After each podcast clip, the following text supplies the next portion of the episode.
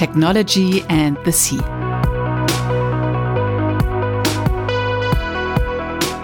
Fascination Marine Technology. A podcast by Bärbel Fening in cooperation with the German Association for Marine Technology, GMT.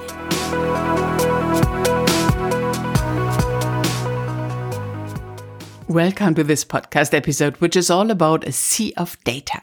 Marispace X is a cloud where maritime data will be collected in the future. This data is important for all projects in the sea, on the seabed, on the water.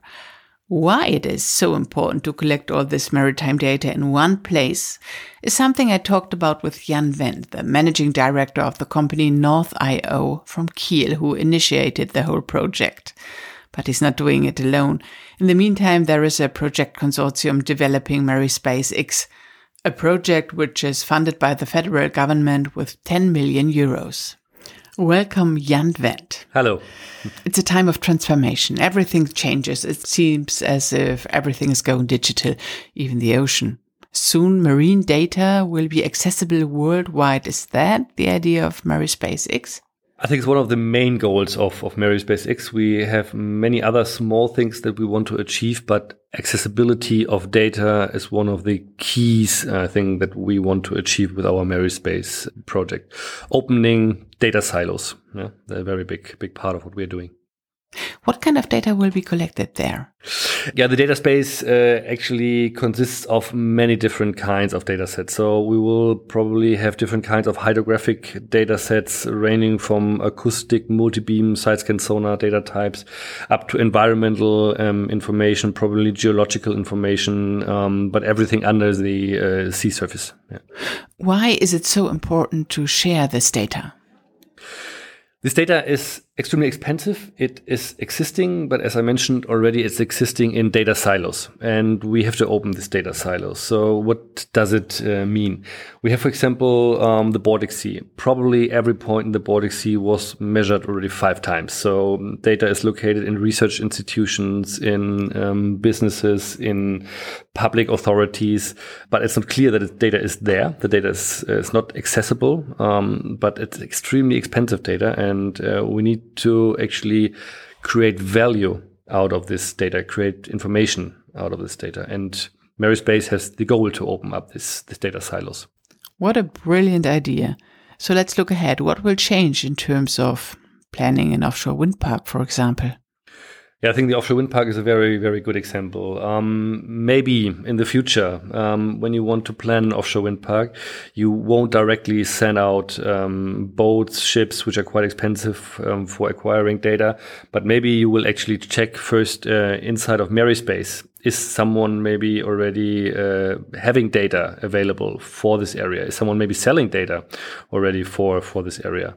So um, I think it's a bit bring more kind of democratic perspective on, on data. So if data is available, um, and Marispace actually makes it available, um, we will have way more chances to, to use this kind of data, not just for answering one question, what's happening quite often today, but answering 100 questions from one data set. And offshore wind is a perfect uh, example where you actually can check is data available. And if it's available, maybe it's way cheaper to buy it inside Marispace or somewhere else than sending out a ship.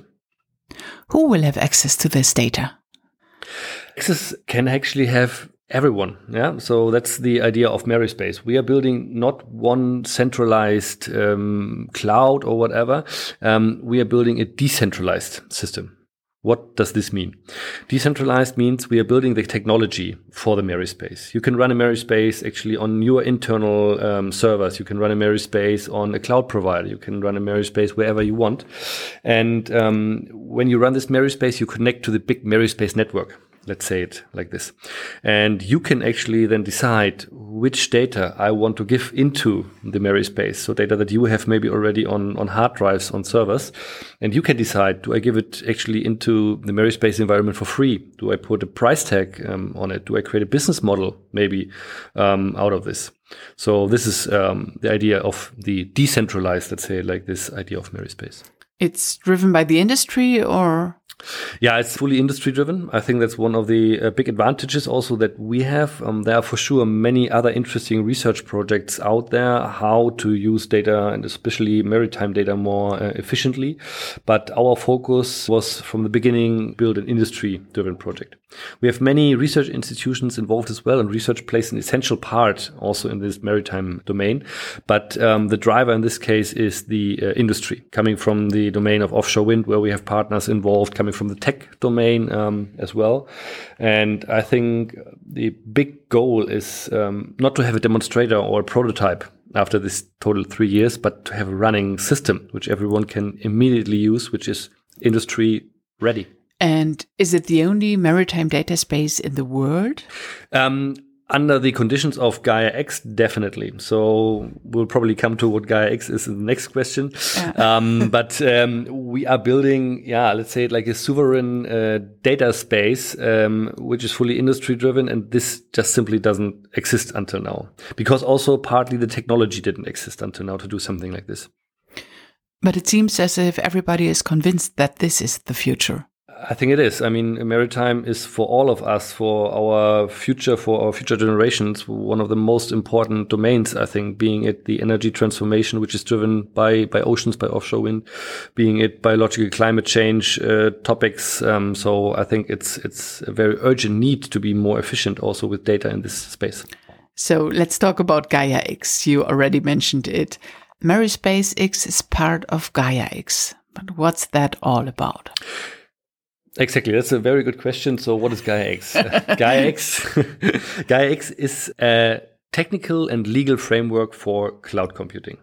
So, and this is very important. It's not a physical cloud. So it's not a new cloud um, with hardware, with servers. It's just actually the technical and legal framework of how we, from a European perspective, see cloud. Yeah. Um, it comes a bit from the topic that we have very, very large scale tech companies, mostly from the United States or from China, who, um, yeah, create quite fast um, some kind of vendor lock-ins. So vendor lock-ins means if I'm going to Amazon, to AWS, and I'm starting to use the functionality there, it's very hard for me to get out again. And Gaia X, um, since we are building frameworks, we're building technical frameworks and legal frameworks, and everyone who complies to these frameworks. Every cloud provider, for example, helps us because we can simply switch a Marispace between these different cloud providers because everyone plays under the same rules. And this is what's driving actually Gaia X forward, playing under the same rule set. And it's the value of being independent, isn't it? Exactly. So um, there are for sure reasons why you use different cloud providers in the world. Yeah, in some countries, hydrographic data is not allowed to leave the country, for example. Sometimes you want to host the data on your own servers because the value is too high. You don't want to provide it uh, in a cloud. And this is a very big part of what Gaia X brings us independence. Independence from specific large scale cloud providers, independence from small scale cloud providers. And that's exactly what you said. Sovereignty and independence. These are the two very, very big words um, that drive the idea of Gaia X. So let's talk about Marispace X. Which use cases do you have? We have four different uh, use cases. So the first uh, use case is, for example, offshore wind. Offshore wind is one of the key drivers of the energy transformation. And offshore wind is a very complex topic as well. I mean, you're building infrastructure worth uh, billions of, of euros in, in the oceans. And it means you have many, many stakeholders involved while building a wind park, while actually maintaining um, a wind park. And all these stakeholders, um, all these companies, all these public authorities, they have to exchange data. And this is at the moment quite a tedious process. So um, just sending hard drives around, and I think we're in 2022, so you don't need to send hard drives with DHL around anymore. and we want to make that just this process a bit bit smarter, and for sure also save save costs and resources to make it more more efficient. Mm. Second use case that we are facing is, for example, biological climate protection. So um, this is a very uh, research-driven use case, the most research-driven that we have in the in the project. But here we want to get a good estimate of how we can use, for example, seagrass for biological climate protection. So to store CO2 actually in seagrass. And our goal here is to combine remote sensing, so satellite based data, airplane based data with underwater data in the nearshore zone where it's up to five meters depth. And we want to do this to estimate how much seagrass is there. Where can we uh, actually plant seagrass for storing um, CO2? So also very interesting use case where we are trying to estimate and to quantify the storage potential of CO2 in our in our oceans in the coast zone. Is there any kind of cooperation with any scientific institutions like GEOMAR? Yeah, for sure. We have many scientific institutions as partners in the project as well. You just mentioned, for example, uh, GEOMAR is involved. We have the University of Kiel involved. We have the University of Rostock as well as the Fraunhofer um, IGD in Rostock involved. So there's a high level of, of really world-class research um, also involved in the project. Okay, interesting. Third use case, please. Third use case is uh, Internet of Underwater Things, so IOUT we call it in our in our world. So um, the normal world actually deals with IoT. Um, but what is it about? So what we mentioned already, Gaia X is also discussing the topic of data sovereignty. So who is the owner of data in which point in the whole um, chain of data processing, for example? And in this IOUT use case, we would like to work very intensively together with the uh, Fraunhofer Institute in Rostock and the Ocean Technology Center and the test field there to see if we can already conduct some kind of data sovereignty on the sensor itself. Yeah. We are in an offline environment usually when we are underwater and already on the data on the uh, sensor side, we would like to see who's the owner of the data, of the acquired data. We would like to see what is happening with the data when it's getting out of the water, when it's transferred to the cloud. So um, to make it traceable. So that's one of the big goals of this use case. And last but not least, we have the munition in the sea uh, use case.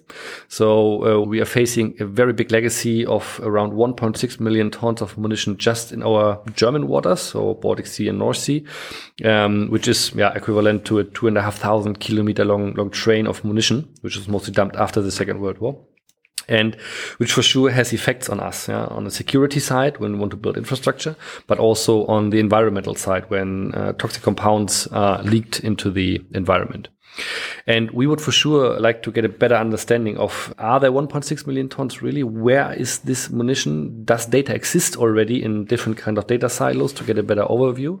But also how do we actually exchange critical security critical data between stakeholders like industry, like public authorities and like navies? A very complex and tedious process today almost sometimes impossible to exchange uh, data between this kind of players. But under the umbrella of Gaia X and the idea of data sovereignty, we would like to emphasize that there is a, there is a technical option to secure data exchange. And you've got support by the federal government Exactly. This project, um, Marispace, is funded by the government. Uh, so in total, is a funding volume of uh, 10 million euro, which is quite substantial, and it's actually the yeah biggest maritime industrial project in, in Europe with this um, funding. So a very very big one. Um, we have many partners involved. Nine partners from Germany alone are involved, and we already have more than 30 associated partners from all over the world. Wow. And for sure, for, for politics, um, it's a quite interesting project because we are addressing some of the main challenges that we as society face at the moment. It takes another three years until Marispace X is usable, is that right? Yeah, I mean, we already are in the first year. So um, our goal is in the next two years to finalize the software development of the data space. I think we are more or less on track. Um, there is some kind of delay in provision of the core Gaia X components, but we have the next two years to, to work intensively on this. And there will be definitely a product ready after the end of the of the project, which can be then used by the by the maritime players, and which will hopefully really get some kind of industrial standard in the future. Wow. Thank you, Jann Wendt. It was very interesting. You're welcome. That was today's podcast episode. I talked to Jann Wendt, managing director of the company North.io from Kiel. Thanks for a quick review on Spotify or Apple Podcasts, and bye.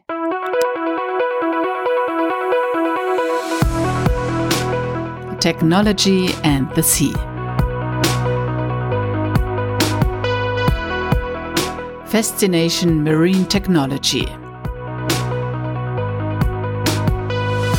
A podcast by Bärbel Fening in cooperation with the German Association for Marine Technology, GMT.